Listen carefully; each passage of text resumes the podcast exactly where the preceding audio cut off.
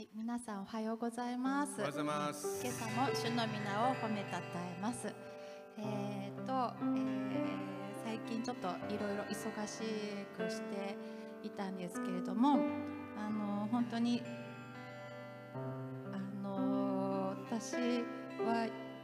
絶対に手帳の中に休む日を書き込むようにしてるんですけれども絶対にこの日は何があっても何も入れないみたいなこの時間帯は死守するみたいなことでもうすごく書き込むんですけども、あのーずっと前はそんなことしてなくてもう入れたいだけ仕事を入れたりとかいろいろな用事入れてたんですけどもあのある時この教会であの毎日朝祈りに来てる時があったんですけども本当にその時を経験してからまた、まあ、自分も病気をしたりいろいろしたんですけどもでもその祈りを本当に主といつも交わっている時になんてこんな心地よいこと時間が取れるあな素晴らしいんだろうって。本当にそれがないと私はもう生きていけない。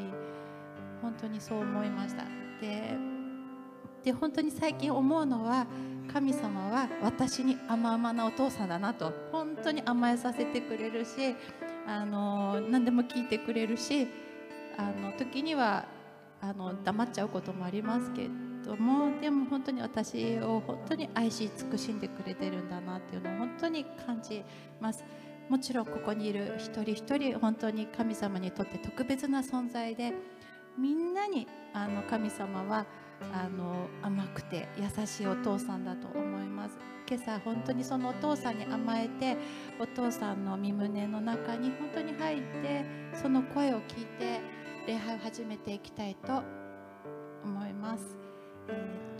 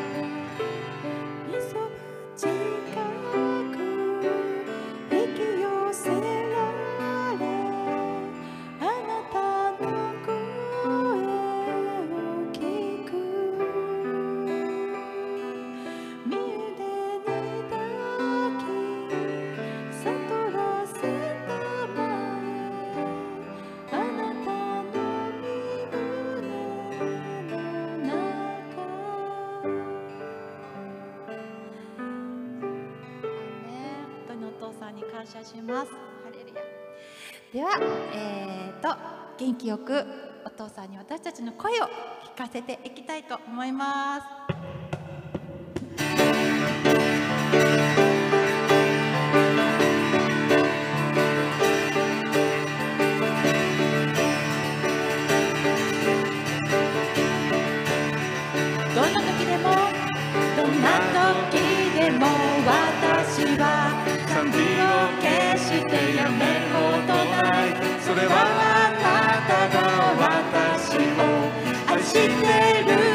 知ってるからどんな場所でも私は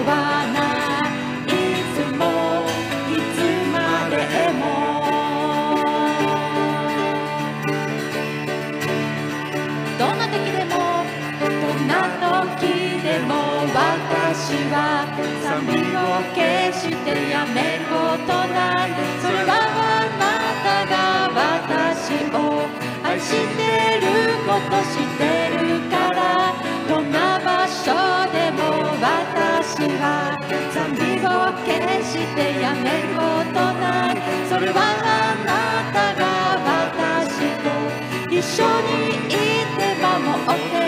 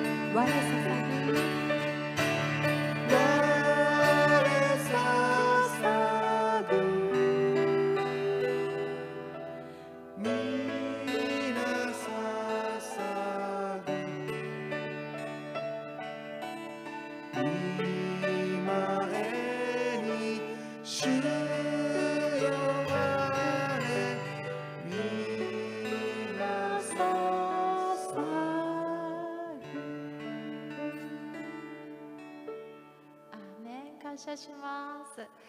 それでは今日は上田先生にメッセージを取り付いていただきます。よろしくお願いいたします。皆さんおはようございます。えー、久しぶりにまた やってまいりました。あの6月からですね、えー、ずっと先週はあの南薩摩におりまして、えー、あちょっとこれ小川先生が読むかなと思いましたけど。いやいやいいです。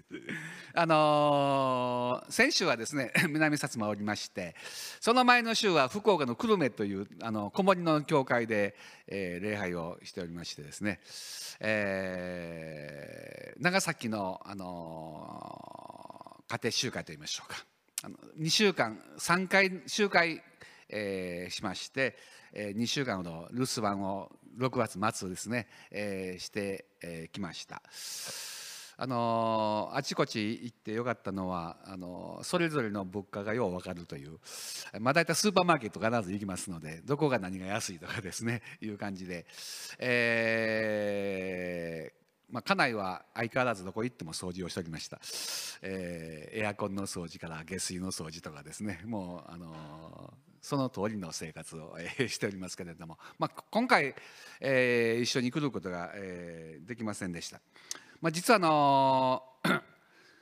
先週の木曜日、えー、木曜日にですね朝に、えー、神戸港フェリー九州からフェリーに乗りまして神戸港に着く着いてですね、まあ、そのままもう町田に来ようと思ってたんですけれども、えー、私の母がですねあの前に胆管炎になりましたけれども胆管の石がまた詰まりまして、えーまあ、急遽あのステントを入れ替えなければならないということで入院してしまいまして、まあ、父が 日中一人になってしまうということで、まあえー、家内はもう置いてきましてで本当は退院は金曜日予定だったんですけれどもあのちょっと伸びまして、えー、今週のあさって火曜日ということになりましたので私は、えー、金曜日に まあ、やってまいりました。まあ久しぶりに飛行機に乗りました。えー まあ毎年 30回以上乗ってる人間がですねもうめったに乗らないという感じになりましてあの久しぶりに飛行機に乗りました。えー、森山11時半に出まして、えー、ここに着いたのは6時半で ございます。もうその間 JR が人身事故が起こったりですね、えー、低気圧の影響で羽田空港の滑走路が混雑してしまいましてですね痛みで中期所で30分以上待たされたとかですね、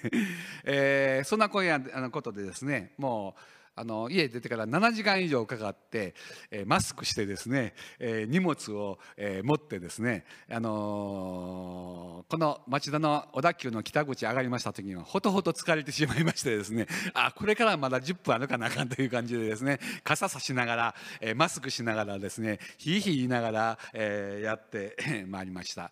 まあ、そんなことで、えーまあ、結論としてはやっぱり車がいいなと、えー、車というのはものすればあの荷物持たなくてもいいしですね、まあ、マスクも全然しなくてほとんどしなくてもいい。あのサービスエリアでトイレ休憩の時にマスクするぐらいでありまして、まあ、あとは全然マスクいらないしですね、えー、ドアツードアでですね、まあ、そのまま行けるということで。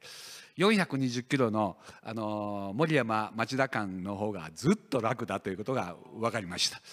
えー、もう、あのちょっとマスクしながらの、えー、飛行機による移動はやめたいなと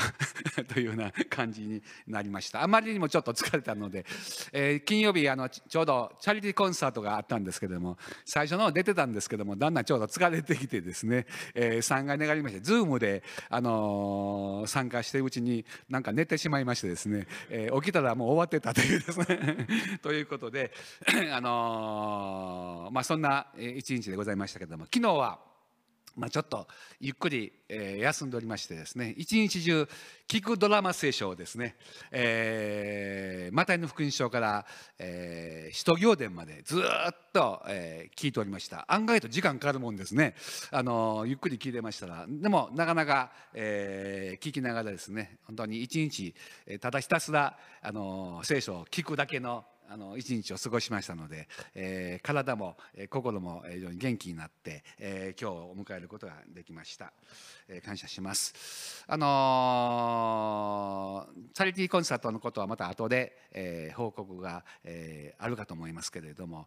まあ、実はですね あの長崎2週間行きましたのはファビオたちがアメリカに行きまして、えー、この長与町のプロジェクトですねあの物件を購入するための、えー、デピテーションを、えー、していったわけです。そしてまたお父さんお母さんブラジルにいたお父さんファビオのお父さんお母さんを、えー、もう高齢ですので一緒に、あのー長崎に住むためにですね、えー、シドあのシカゴで待ち合わせまして一緒に連れて帰ってきたという、え、ことで、えー、ここでここを出発した時は、えー、確かセレナかなんかそのそんな車だったと思いますけども向こうはもうハイエースを、えー、購入しまして10人11人から乗れるですね。お父さんお母さんも乗ってもいいようなですね車に置き換わっておりましてですね、えー、今はあのー、この金曜日にズームで見ましたらお父さんお母さんも戻りましたので、まあ、なんとか無事に来られたなと。うまいこと接触できるんだろうかというのは心配しておりましたけれども、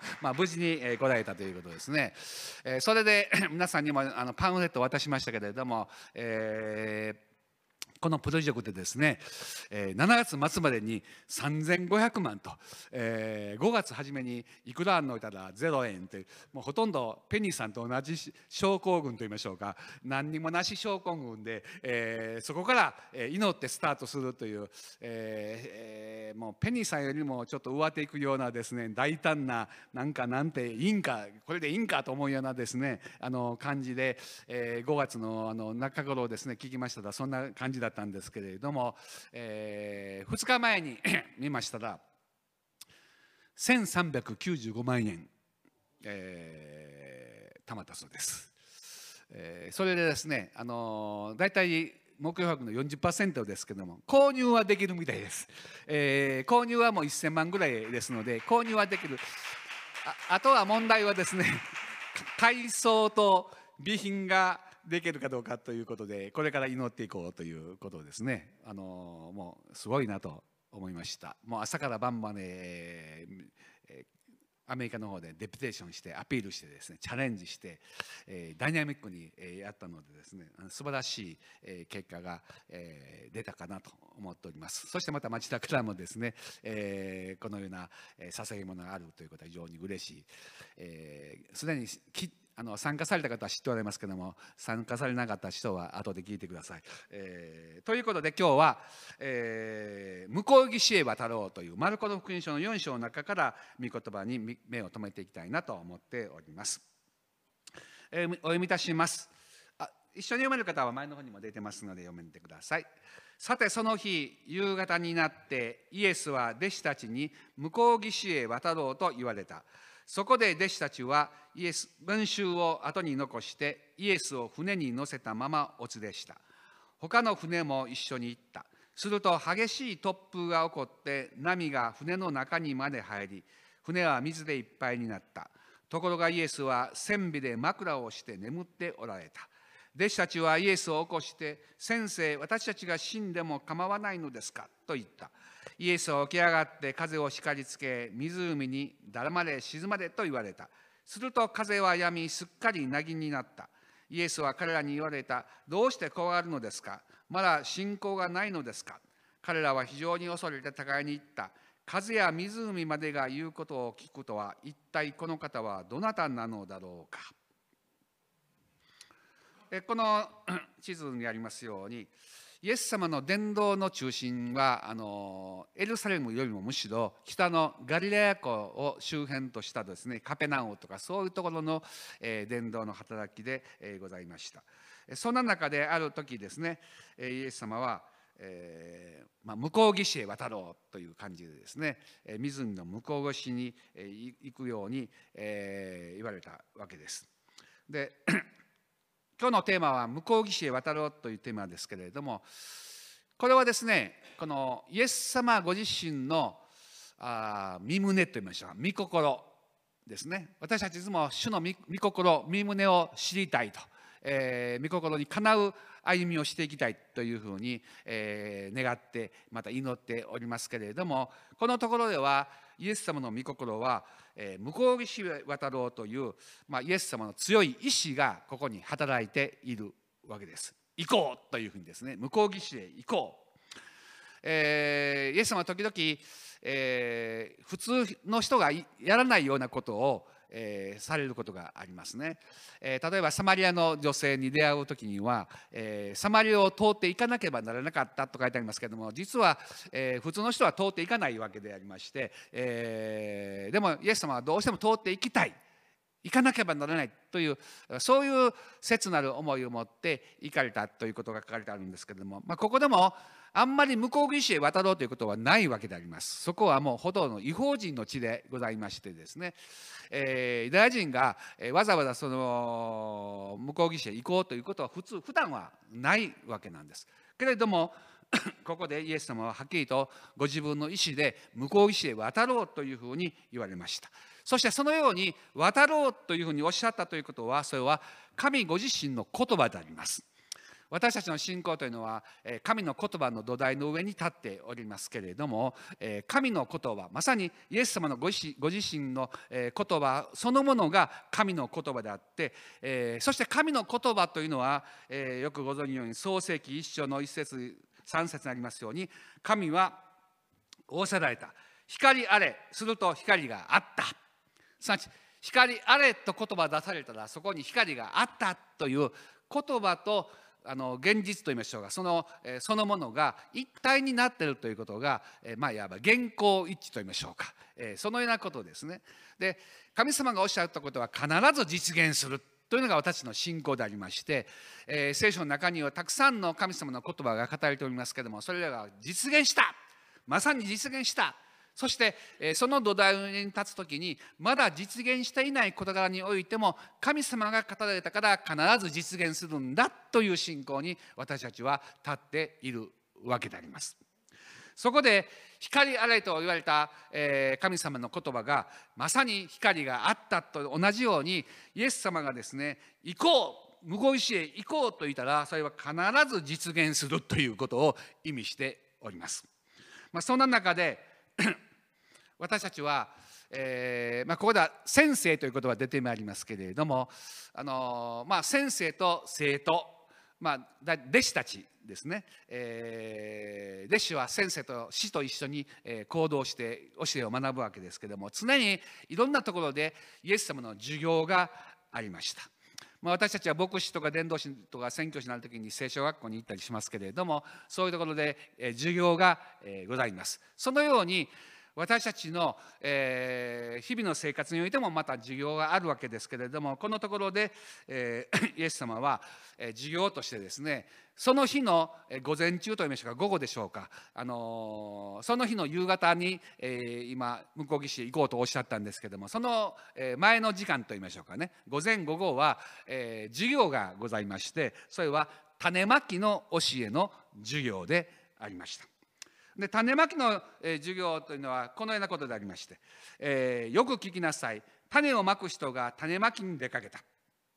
まいているとある種が道端に落ちた。すると鳥が来て食べてしまった。また別の種は土の薄い岩地に落ちた。土が深くなかったのですぐに芽を出したが日が昇るとしおれ根付かずに枯れてしまった。また別の種は茨の中に落ちた。すると茨が伸びて塞いでしまったので実を結ばなかった。また別の種は余市に落ちた。すると芽生え育って実を結び30倍60倍100倍とになった。そしてイエスは言われた。聞く耳のある者は聞きなさい、まあ、ここにこんなあの漫画のようなものがありますけれども、えー道端に落ちた種ですね、えーそして岩地に落ちた種、えー上の方にあの太陽がかさんさんと、えー照っております。そして茨の中に落ちた種。そして良い地に落ちた種で基本的にはこれは信仰を育てるという、えー目的でですねイエス様は、えー教義をなさったわけですけれどもあの主はいつも、えー例えを持って話をされたと、えー書いてあります。そして身近に置かれたものやまた非常に深い関心を持って聞く耳のあるものは聞きなさいとおっしゃったように、えーこれ一体何の意味だろうかということを熱心に、えー求めてきた人たちに対してはその、えーいわば、えー解説をですね、主はなさったことがある書いてあるわけですね。主の解説というのは13節がありまして、えー皆さんよくご存知の言葉です。種まく人は御言葉をまくのです。道端にまかれたものとはこういう人たちのことです。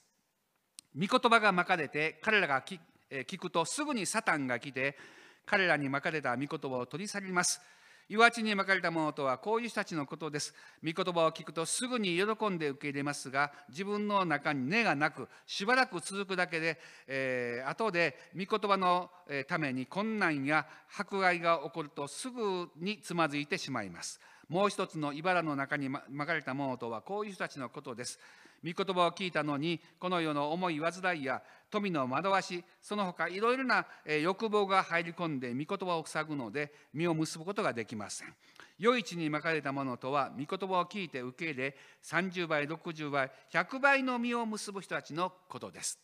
というふうにまあ 例え話の意味をえーそれをよく悟りなさいとおっしゃってるけれどもなかなか弟子たちもですね含めて悟ることができないのでイエス様はその解説を、えー、大体きちっとですね、えー解説を、えーなさってくださいました。で私たちは普通これで まあ分かったという感じにですねあそういう意味ですかという感じで分かるんですけどもしかし大切なことはそその後の、えーことです。それは何かと言いますと授業を受けますとですね大体どこでもテストがありますね。テストの好きな人あんまりいませんね。私も大体テスト嫌やなと感じであの思うわけです。授業はいいんだけれどもテスト嫌やなって感じでですね、えーなんかあのーずっと学校時代を思い出しますけれども試験がある。で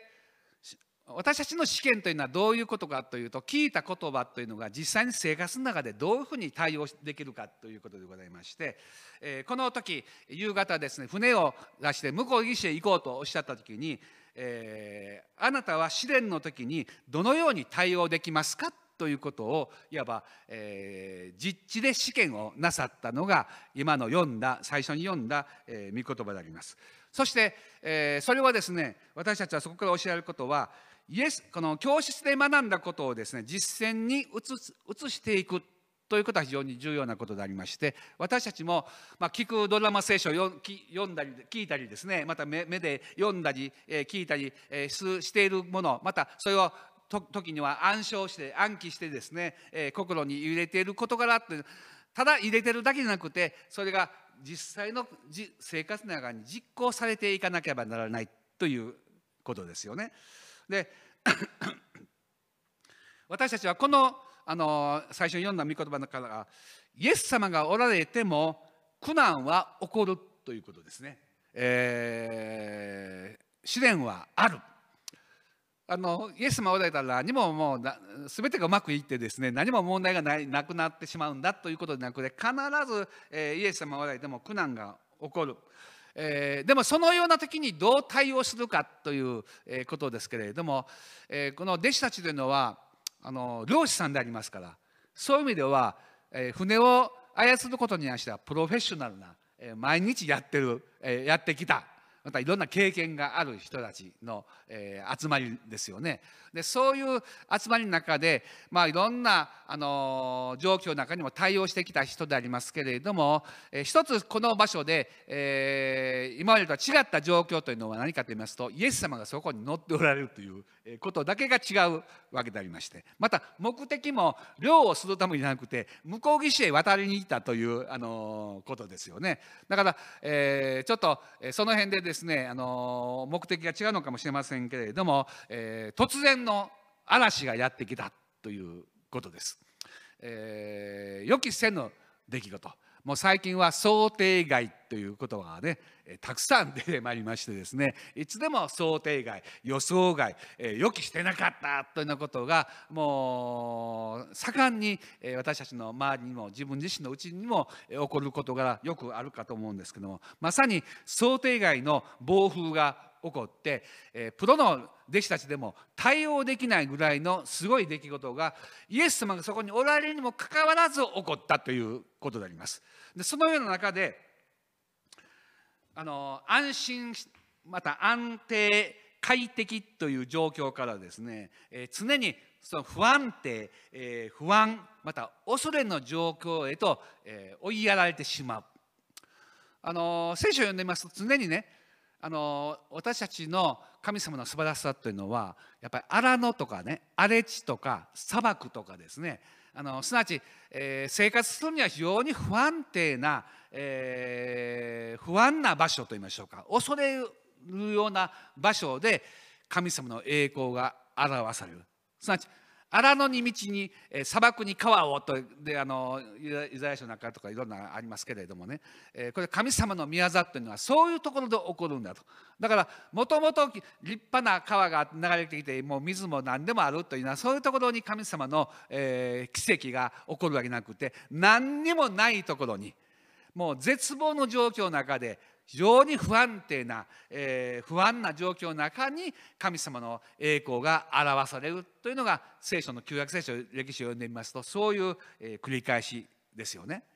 でそういう突然の暴風の中で、えー、こう書いてあります。ところがイエスは線尾で枕をして、えー、眠っておられた。弟子たちはイエスを起こして「先生私たちが死んでも構わないのですか?」と言った。この暴風の中で寝られてすごいですね。皆さん皆さんあの家とかねあの場所変わると寝られない人もいますよね。あの住成先生の素晴らしいあの特徴はどこでも寝られるということらしいです。あの窮屈なバスの中でも揺られる場所の中でも熟睡するという賜物を持っておられるということですね、えー、案外私もねどこでも寝られるんです。えー、今ももうねあの車にね南薩摩行きました時に寝袋といろんなものをね、えー、車にまた持って帰りまして、えー、車に積んでどこでも寝るよう体制を、えー、今、えー、作りました、えー、そして向こうに置いてきた私のギターをですね今回、えー、持ってきましてどこでも対応できるように。長崎であんまり良いギターがなかったのでですね、えー、これから長崎行く時はこのギターを持っていこうという感じでですね、えー、ギターも持ってきまして、えー、家内が言うんです。あなた覚えてる？あの結婚した頃、えー、老後にはギターとあのギターを持って、えー、日本中あちこちにあの伝道しに行こうというふうにあなたが言ったのを覚えてるっていう人にですね。家内がで運転しながらで私呼ばでそばで、えー、言うんです、えー、覚えてるよと、えー、老後ですね、えー、私23歳で結婚したんですけど老後というのは60か70ぐらいですけれどももう4 5 0年先の先にですねそういう、えー、人生といいましょうか。それがそういうのが、えー、希望だと言ったら今まさに、ね、そういうことになり始めてるということで、でえ、それを実現するために寝袋を、え、今車に積んでおりますどこでも対応しますよという感じでですね、え、いるんですけれどもイエス様もこの暴風の中でぐっすりと寝ておられているのはすごいことですよね。えー、ちょっとでも揺れたら寝られないとかですねなんか枕が変わったら寝られないとか場所が変わったら寝られないそんなじゃなくてもうとんでもないような状況の中で寝ておられたそれは一つはイエス様かなり疲れておられたじゃないでしょうか、えー、主はね肉体を持って私の同じ肉体を持ってこられましたからやっぱり、えー、疲れもあのあるわけでありますよね、えー、だから、えー、この疲れてぐっすり寝ておられたんじゃないかなと思いますし、まあ、そういう意味では、えー、別の意味で言いますと、えー、弟子たちを試すためにも、えー、寝たふりしておられたかもしれないしそれはちょっと主に聞いてみないと分かりませんけども多分私はどちらかと言いますと前半のぐっすり、えー、疲れて寝ておられたんじゃないかなというふうに、えー、思うわけです。それでこれはですね面白いあのリビングバイブルでは先生船が沈みかけているのによく平気でいられますね。っていうですね訳をしてるんですけどもあの上田役ではですねあののんきに寝てる場合じゃありませんよ。死にそうです。っていうのはこれが上私の役です。勝手に訳した訳で「のんきに寝てそんなイエス様は何してるんだの死にそうですわ!」というもう慌てもうアルバイ訳では反響欄になって弟子たちが叫んでるというそういう様子の中でですねイエス様が、えー、寝ておられたという、えー、状況ですね。で これ試験なんです。午前中午後に聞いた種まきの例えの話の中で試練の中でどういうふうに対応できるかということの、えー、テストでございましてですね。で結果はイエス様がおっしゃった結果はですねまだ信仰がないのですか、まあ、これはねあの主からそういうふうに聞かれると、えー、点数に直しますとね0点です。皆さん0点取ったことあります？ある人、まあ、一応聞いてみようかな。ある人今まで人生で0点取ったことあるんでしょうはい。私もあります。ない人は嬉しいですね、えー、私もね、えー、高校に入った途端にですね実力テストというのがあって、えー、数学でね0点取ったことがあるんです。それも200点満点で0点で。すごいいいですね、えー、もうあの平均点が10点というですね あのそういうあのもうほとんど大学の入試問題がざーっと並んでいるようなものを中学校3年卒業した人がですね、えー、バッと受けたらほぼそういうことだったんです。でもね一人大変優秀な人がいましてね200点取った人がいるんです。数学で、えー、その人ね後にあの調べましたらね京都大学の理学部に入ってですねそしてフランスにまで留学してですねあの京都大学の理学部では伝説の人というふうにもういわば天才的な人ですね、まあ、こういう人は、えー、0点取りませんけれども私も含めて凡人ですので、えー、0点非常なショックでした。中学3年まで0点なんか取ったことがないからですね。0点ああ人生終わりやって感じでですね 思ったのを、えー、経験、えー、するんですけれどもまさにこの試験ではさっき聞いた、えー、授業においてですね、えー、今答えを出す時にもう0点というでまだ信仰がないのですかという信仰の領域においては0点を、えー、彼らは、えー、切りました。取りました。ヘブル書の4章の中においけれども彼らには聞いた御言葉が益となりませんでした。御言葉が聞いた人たちに信仰によって結びつけられなかったからです。信仰によって聞いた御言葉が心の中にしっかりと結びつけられていなかったという言葉があるんですね、まあ、実際弟子たちもその、えー、聞いて納得して理解はしてるんだけれどもじゃあそれが実際の中でどういう意味を持ってるか。すなわちここにその御言葉を語る方ご自身が、えー、おられる共におられるということを、えー、弟子たちはその臨在といいましょうか共にそこにたとえそれが寝ていようが何であろうがですねそこに、えー、言葉を語る方がおられるんだというそのイエス様に対する絶大な信仰というのが、えー、彼らには結びつけられていなかったわけなんです。実際イザヤ書にはあなたが水の中を過ぎる時も私はあなたと共にいるこのイエス様が共にいるというおられるというのはこれはすごいことなんですね。これ一番大切なことでありまして神様の臨在というのは「見よ世の終わりまでいつもあなた方と共にいます」というのがイエス様の約束ですよね。で主が共にいてくださる、えー、これこそ私たちのいわばどういう状況であろうが何よりの、ま、信頼の,、え、この出来事でございましてですね、え、ここに私たちの信仰の土台を置くこと主が共にいてくださるたとえ主が寝ておられたとしても溺れそうでも平気なんですかというような思いがやってきたとしてもそこに主がおられるんだというそのことをですねしっかりと心に留めることこそ重要な答えなんですね。でそういう、まあ、あの実際、えー、湖を渡る時に信仰のテストがあって、えー、結果は、えー、弟子たちは0点でしたダメでしたでもイエス様が共におられたのでその、えー、湖の困難困難な状況からですね脱出して向かい向こう岸にこの実際向こう岸に行こうとおっしゃった通りに向こう岸に行かれたわけなんです。すなわち神様の言葉は必ず実現するということですね。神の言葉主が行こうとおっしゃったら必ずそれは実現するというのが私たちの信頼信仰であります。でなぜイエス様が湖の向こう岸に行こうとおっしゃったのかみんなが行きたがらないような行くことないような場所に向こう岸に行こうとされたかと言いますとそれは向こう岸にはですね、えー、10キロ先大体10キロほど先のことですけれども、えー、叫び声がイエス様の耳には聞こえたんですね。で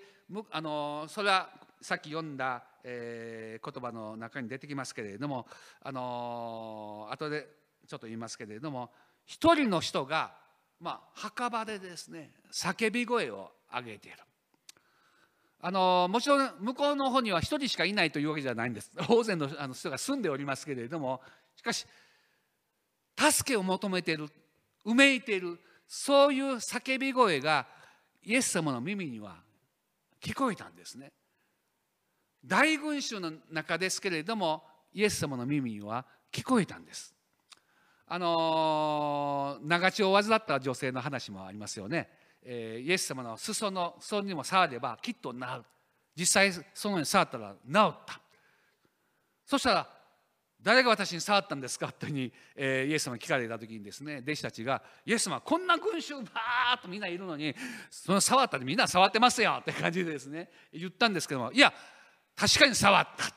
力が出ていくのが分かった。というふうにおっしゃった。そして、えー、そこで、えーなあの、その癒された女性がですね私が触りました。というふうに、えー、主の前に出ました。あれなんか見てみますと大勢の群衆が座ったりなんかわーっといるんだけれどもしかし信仰の手を伸ばしてですね、えー、触るという、えー、なんか深いこの求めとうめきがあるそういうところの、えー、タッチに関してイエス様は敏感にキャッチしておられるということですね。でここのこれから出てくる話の中の一人の人は別にイエス様を求めてくれるわけは何でもないんですけれどもでも心の内から「助けてくれ!」という叫びですね。それがイエス様の耳には聞こえたようであります。一人の人の救いと解放というのがこの向こう岸に行くというのが一番大きな目的でありまして、えー、観光目的で行ったわけではないんですね。一人の人の救いと解放ですね。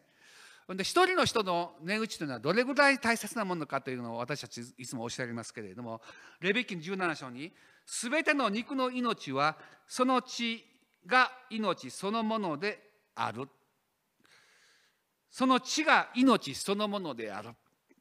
まあ、私たちはあの、まあ、今ちょっとやってませんけども生産式がありますよね。イエス様の肉体を表すパンとそして、えー血を表すブドウ酒をいただくわけですけれども血というのは、えー、御言葉にあるように血その血そのものが命そのものであるという命なんだというふうに、えー書いてあります。だから血を飲んだり、えー食べたりしないようにというふうにこの書いてあるわけですけども先週私 あ先々週か、えーテレビをね見ておりましたら血管の話が出ておりました。ご存知の方もおられると思いますけども私ね血管に関してあまり今まで聞いたことがなかったんですけれども血管といえば小川先生、えー まあそういう感じですね。はいもちろん小川先生にだけ血管があるという意味じゃないんですけれども、あの血管で大変な状況に、なった話が、ありますけれども血管に関する、あの血管寿命とかね、えー血管の関するなんかあのそういうテレビがあったんですね。で私見て、あの非常に教えられました。えーその中で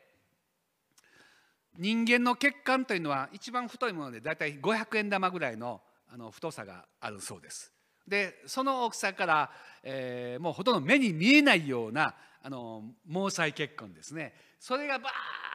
ーッともう全身この爪のこの辺も全部全部いってるから私たちは今この生活してですね、えーこういうふうにできてるわけです。もし血管が流れてなかったら壊死してしまってですね死んでしまいますよね。だからもうどこでももう目目に見えないぐらいの血管がもう張り巡らされているわけです。それで私たちは生きているわけですね。でその血管に関してあの質問がありましたねその番組の中で。皆さんこの太い血管から細い血管まで含めて全てをつなぎ合わせたら大体どれぐらいの長さになると思いますか？という質問があったんですね。である人がたちがですねうん、まあ、5メーターぐらいかなとかですね、えー100メーターぐらいかなとかですね、えー500メーターぐらいかなとかですね、まあ、いろんな質問が出ていたんですけれども答えはですねなんと10万キロ10万キロって皆さん地球2周半です地球2周あのー血管の長さをねつなぎ合わせたら地球2周半の距離になるんだそうです。で私びっくりしてほんまかいなと思ってネットで検索しました。本当にそう書いてありました。医学的な、えーところでですね、えー こう書いてあったんです。血管の全長は約10万キロ。地球約2周半にも及びます。まだ血管を構成する基本細胞、えー内皮細胞の面積は約7000平方メートル、えー2121坪でなんとテニスコート約27個分です と書いてあるんですね。皆さん血管を切り開いてあのこういうふうに開いてそれを継ぎ合わせてたらテニスコート27面分の広さになると。これネットに書いてあって本当の医医学の、あの実際なんです。びっくりしません？私びっくりしました。あの血管の長さは私一人の血管の長さは地球2周半の長さ。ち皆さん私もあの飛行機だいぶ乗ってますけどもあの一応2周ぐらいは乗ってるみたいですね、えー500キロぐらい あの500回から乗ってますからね。それぐらいの長さのねあの血管が私の中にうわーあって私がいるという私驚きました。もう天の素晴らしさも素晴らしい海の素晴らしさも素晴らしい被造物の素晴らしさも本当に素晴らしいと思うんですけども私という人間一人の人間が地球2周半分の血管で生きてるんだということを聞いた時にまた調べた時にまあ主を崇めました。こんなことができるのは主にしかできない。神様にしかできない。これこの中にこの細かいこのいろんなところにねわーっとまだ自分でも自分が血管がどういうふうになってるか全然分かりませんよね。でも私たちは生きているんですね。それで生きている。だから私発見しその時にね番組見て発見しました。イエス様がたとえ全世界を手に入れても自分の命を失ったら何の得になるだろうかとおっしゃった。これ前ちょっと前の訳ですけれども言葉ですね。全世界。ちょっと全世界って大げさじゃないかなって 最初読んだことを思ったんですけれども。でもその結果の話をね聞いた時にこれ全もう2週半ですからもう全世界の2倍ぐらいの長さのですねあのものがこの中にもう詰まってる。ああ私も本当に感動してですね。ああもう、え、クリスチャンになって、えー、もう50年になりますけれども、えー、聖書読んで50年もうもう一回主に主を崇めました。ああ本当に私はすごい人間やと。すごい人間なんだと。神様はすごいことをなさる方だなと。この私の中にこのようなものを、えー、置いてくださったというですね、えー、それで感動したんですね。で一人の人のいわばあの人間の値打ちというのがそのような値打ちです。もう全世界と比較できるような値打ちがあるということですね。それでこの一人の人の叫び声に対して、えー、そうあの出エビトの中に主は言われた私はエジプトにいる私の民の苦しみを確かに見追い立てる者たちの前での彼らの叫びを聞いた私は彼らの痛みを確かに知ってるというこれモーセにモーセがえー、荒野においてですね、えー、燃える芝の貢献の中で、えー、語られた神様の言葉ですね、えー、私は私の民の苦しみを知っている。まず大事にあごめんなさい。見た。見ている、えー、そして聞いている。そして知っている。という、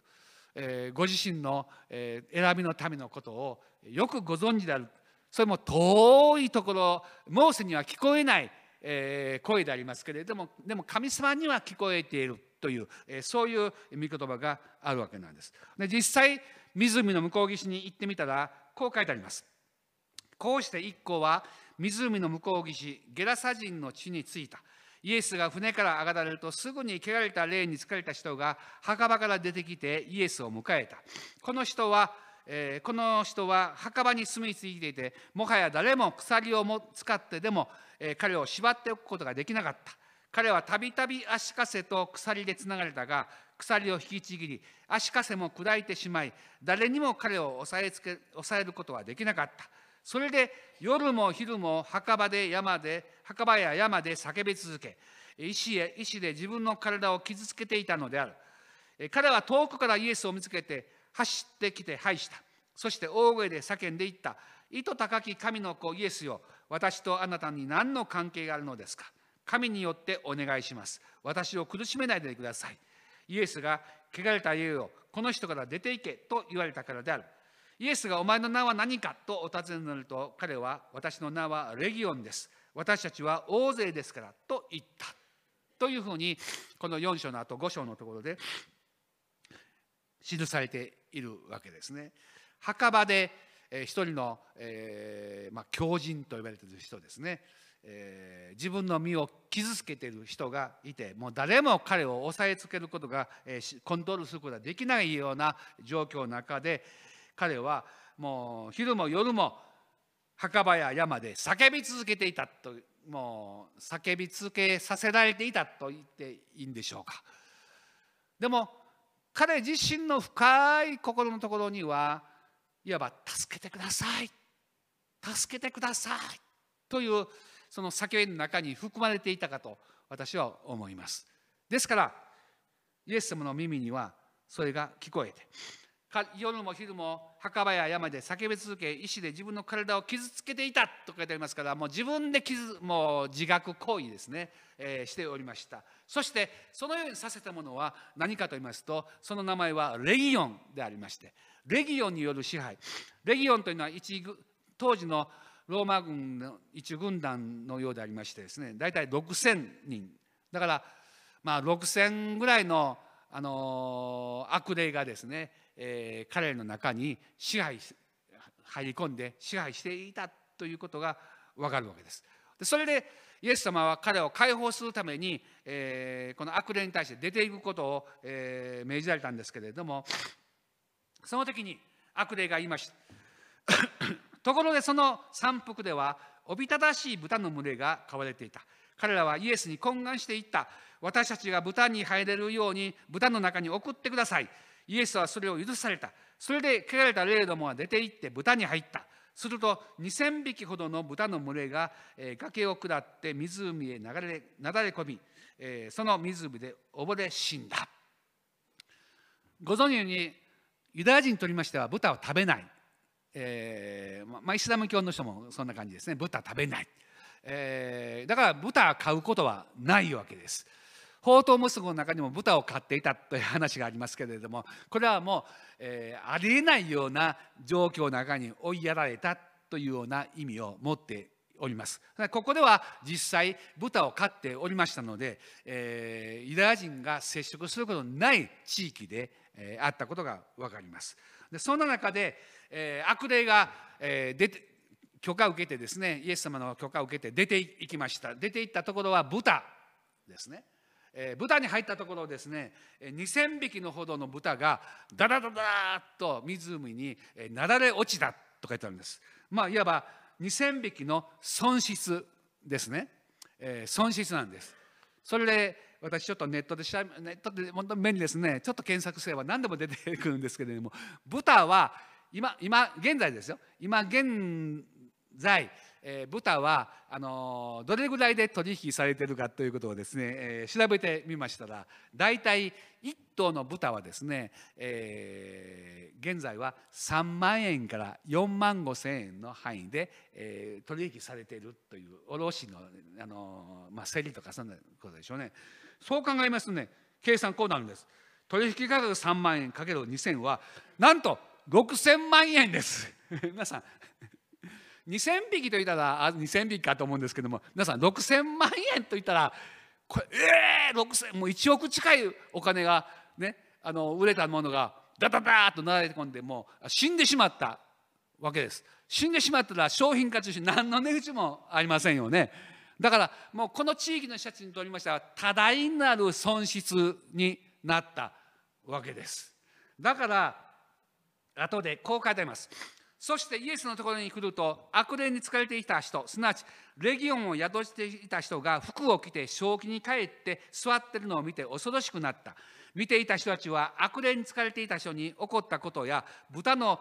ことを人々に詳しく話して聞かせた。すると人々はイエスにこの地方から出て行ってほしいと懇願した。イエスが船に乗ろうとされると悪霊に疲れていた人がお供させてほしいとイエスに願った。しかしイエスはお許しにならず彼にこう言われた。あなたの家あなたの家族のところに帰りなさい。そして主があなたにどんなに大きなことをしてくださったかをかどんなに憐れんでくださったかを知らせなさい。それで彼は立ち去りイエスが自分にどれほど大きなことをしてくださったかをデカポリス地方で言い広め始めた。人々は皆驚いた。2,000匹の豚の損失。これ地域の人たちに乗りました。大変なことですね。生活の支えがなくなってしまったということですから。もう大変ないわば救い主でなくて疫病神のようなですね人が来たということで彼らは出て行ってください。早く早くここから出て行ってください。と言ってですね、えー、懇願してですねイエス様はあのそういうふうに言われたのでですねあのみんなからそういうふうに言われましたから分かったという感じでですね、えー、帰られました。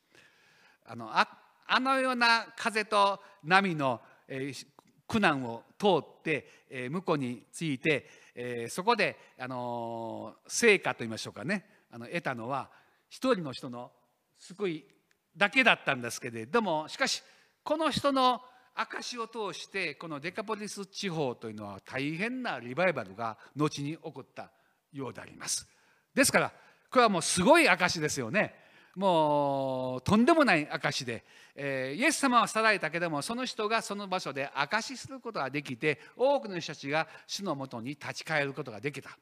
人々は大変驚きました。さてえー、皆さん前にも私一度言ったことがあるんですけども私はねあの滋賀県の生まれですけれども森山に住んでおりまして森山にからこの矢印の方向に大津市というのがございまして大津市というのはもう幅が狭くて長っあの合併して大きくなっているような感じですけれども向こう岸30歳の時にですね私ね今から40年前ですタイトル「湖の向こう岸へ」というタイトルで、えー、何を考えたかといいますと開拓伝道を、えー、考えたわけであります。えー、ちょうど、えー、長老がですね、あのー、精神障害者の作業所のようなものをやっておりましたので私も協力しましてね廃品回収をやったりとかですね。だから私配信回収業のおお兄さんかという感じでですね 思われていたこともございまして、えー、仲良くなった、えー、会社もございました、そういう、えー、作業所も含めて向こう岸にですね教会が非常に少ないということで行こうという計画をしてですね役員会と総会決議をしてですねそして、えー、琵琶湖を渡るのに、えー、軽自動車だったら200円が100円になるということで、えー、新車に乗り換えましてですね、えー、人生初めての新車になりましてですね軽自動車に買いました、えー、そしていよいよ、えー、明日が契約だというその前日にこの契約をしてくれるクリスチャンの女性の方の今度代わりに入ろうとしたところの京都のマンションの自分のあの住もうとしていた部分だけが火事がいってしまったというですね。他完全で大丈夫です。その場所だけが火事いってしまってですね。電話かかってきて「先生すいません。お貸しすることはできません。私たちの住む場所が火事いってしまいました。ここだけが火事いったんです」って感じでですね。えーと。もう役員会を通したし総会も通したし軽自動車まで買っていよいよと思ってたのにですねあの前日にそれがねダメになってしまったんです。それで私ねもう計画の挫折だけじゃなくて心も挫折してしまいましてですね33の時にもう落ち込んでしまいました。まあでも今から結果的に言いますとね結果的に言いますとその後5年後に、えー、モリラの教会のですね建物は非常に古い教会で、えー、モルタルがどんどん毎年落ちていってですね、えー、いよいよあの建て替えないといけないということになりましたので、まあ、それは結果的には良かったんですけれども、まあ、実際私は2004年の3月にヨシアプロジェクトというものを神様が与えてくださってそして皆さんご存じのように、えー6月2006年6月15日南薩摩行きました次に主があなたがここに来なさいとにおっしゃいました。そして、えー、5月翌年の5月9日に挫折して25年目、えー、55歳の時に、えー、行ったわけです。家内とね。で私その時思いました。ゼカリア書。彼は私にこう答えた。これはゼルバベルの主の言葉だ。権力によらず能力によらず私の霊によってと主の万軍の主は言われる。まあ30歳って一番ねある意味充実した、えー、力あるとこで時ですけれども、まあ、55歳で行くとはほとんど思ってもいなかった想定外の事柄でありましたけれども、まあ、神様はそういうふうに導いてくださいました。そして先先日長崎に行きました時に一つの素晴らしいこの出会いがありました。もう何度も皆さんお見せしたものでありますけれどもこれはキャシー・クックセイというですね方があの書いたブログインターネットブログでありますけれども、まあ、これを見てエリザベスはあの関心を持ったわけですね。このブログを見てこの中にはこの家族がですね10年間日本に伝道していた。という記事を見て、そして彼女がこの端っこの方にメールアドレスが書いてありますからメールしてですねあの当時エリザベスたちはブラジルにいたんですけれどもこのアメリカにいる彼女にメールしてですねあなたたちはどこに行かれたんですか？という、えー、メールをしてその答えが返ってきた日に、えー、もうこれ何度も皆さん耳にタコができるくらいの話ですけれどもペニーさんから「えー、私が行ったところは何という町ですかという、えー、回答のメールが、えー、日本とアメリカに来た時に、えー、そこに、えー、書いてあった名前は長崎県長与町という名前でアメリカからのメールと日本からのメールがまさにそこで一致して共通したのが長与町。このファビオとエリザベスたちが確信したのは私たちは日本に召されている。そして日本に行く時には必ず長与町に行くというえその確信が与えられたのがえこのえことでありました。でこの家族は1996年から2006年まで日本で宣教したようなんですけれども皆さんチラシあのパンフレットもらえたでしょうか？その中に、えギャロットという先生のあの紹介文という推薦文が書いてあるんですね。こう書いてあります。神様は長い間長与町に目を留めておられました。ある宣教師ファミリーは長与の地で宣教活動を行い良い反応を得ていましたが宣教団の指示で突然去られました。宣教活動における彼らの強みそれはたくさんの彼らの子供たちでした。なので宣教師ファミリーがいなくなったこの長与町に神様が塚山ファミリーを導きおかれたことこのことに私たちは大いにワクワクしています。私たちは塚山ファミリーを全力で応援しています。というこの大村市大村市というのはかつて、キリスト教国と言われたぐらいに大村のあのその殿様がですねクリスチャンになったのでもうみんなが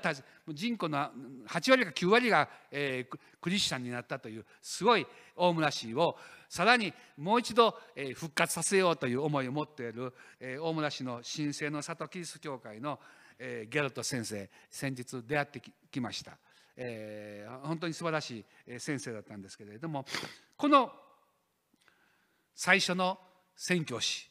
えー、この方たちは2年間しか長屋町で伝道できなかったんですね。多分ねあの この方はバプテストですけれどもバプテストの宣教団の命令であの長崎から北海道にいわばあの指示があって行かなければならない。ということで、まあ、いわば泣く泣く行ったわけなんですけれどもでもこの2年間の働きというのは決して無駄にならなかった。この塚山ファミリーがこの奥大田ということもあるんですけれども私先日出会ってまいりました。はい。この方この右から2番目の安川姉妹。この方がこの前の宣教師が2年間で働いたところの初歩であります。初歩ですけども初歩だけで2番目がありません。宣教師は言ったそうです。私たちが2年間ここにいて導かれたのはあなただけでしたね。と言いながら北海道に別れて行かれたんですけど。なんと私たちは二十何年後にこの初歩が生きて今もおられてそして私このこの家庭集会で この写真撮ったんですからねすごいと思いませんがもう二十何年間もこの離れていたにもかかわらずこの人が信仰を持ってこのそして今この4人ともねクリスチャンなんですよ。そしてね、えー、この長与町に今住んで今長与町に住んでるんです。長与町に住んでいてお父さんお母さんの家と彼らの家ともう大きな家があるんですね。でもあの去年からねお父さんお母さんは佐賀の方にあの引っ越しするということが決まっていてもう家もできていてこの、えー、家族も一緒に、えー、行く予定をあのしていたんですけれども今揺れ動いてるんです。なぜかというとファビオたちに出会ったからです。もう決まってたんですね。もう佐賀に行くというのはもう決まっていてお父さんお母さんはそこで家建ててもう家建て始め契約もしてるんです。でも一緒に行くはずの私たちは本当に行くべきだろうか。神様の導きは一体どうなんだろうか。このようなあの前の私たちが導かれた宣教師の後でこのファミリーが突然この長屋町のために来てですね私たちが救われたあの、えー、地においてですね今、えー、このようにして来ておられるそして今このようにしてあの家庭集会に不思議な方法で導かれてですね一緒に礼拝しているこのような中で私たちが行っていいんだろうかというね私たちに悩みを打ち明けてくれました。まあ私はねあのーできたら長与町にとどまってほしいなと思いますけれどもそれはもうあのどうなるか分かりません。でも彼らは今祈ってるそうです。導きを祈ってるんですね。神様どうしたらいいでしょうか。何があなたの御心でしょうか。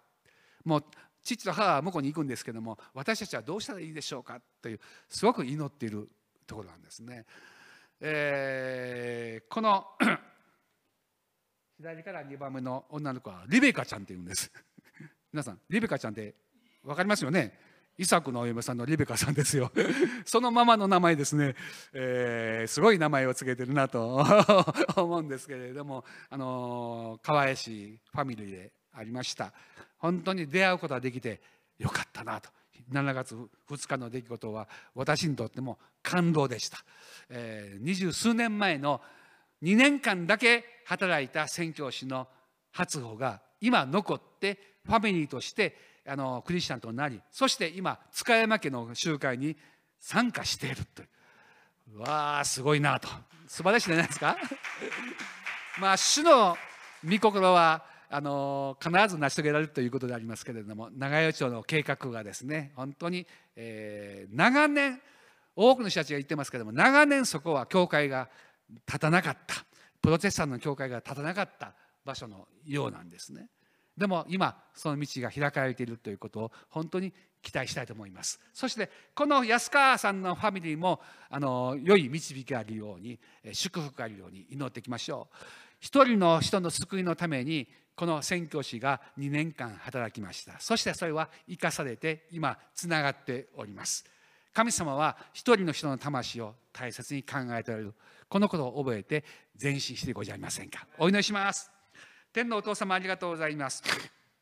今日このようにして共にえー、恵みの交わりの時を与えてくださっていること礼拝の時を与えてくださっていることを感謝いたします。そして私たちはいつもあなたの御言葉により頼んでおります。あなたの御言葉こそ真実でありあなたの御言葉にまさに信頼して生きていきます、えー、主よこの今お話ししました長与町のことにつきましても主は本当にいろんな苦難の中でも神様が一歩一歩その試練を乗り越えさせてくださり到達させてくださっていること。そしてこれからさらに主のチャレンジに対してまた応答する人たちを通して立て上げていくことを信じます。そして私は先日この安川さんのファミリーに出会うことができて本当に感謝しております。本当に神様の見目麦はこの恵みが、えー、長与町のところに注がれていることを信じます。主よあなたがますます彼らを導き祝してくださいますように。また、えー、ファビオさんたち家族の上に豊かな祝福を与えてくださり、えー、前進させてくださるようにお願いいたします。また町屋の教会も祈りまた、え、先日はコンサートも行うことができました。多くの人たちの祈りと支えによって、え、前進されていくことができますから感謝いたします。主よあなたの御心がなりますようにイエス様の尊いお名前によって感謝して祈ります。アーメン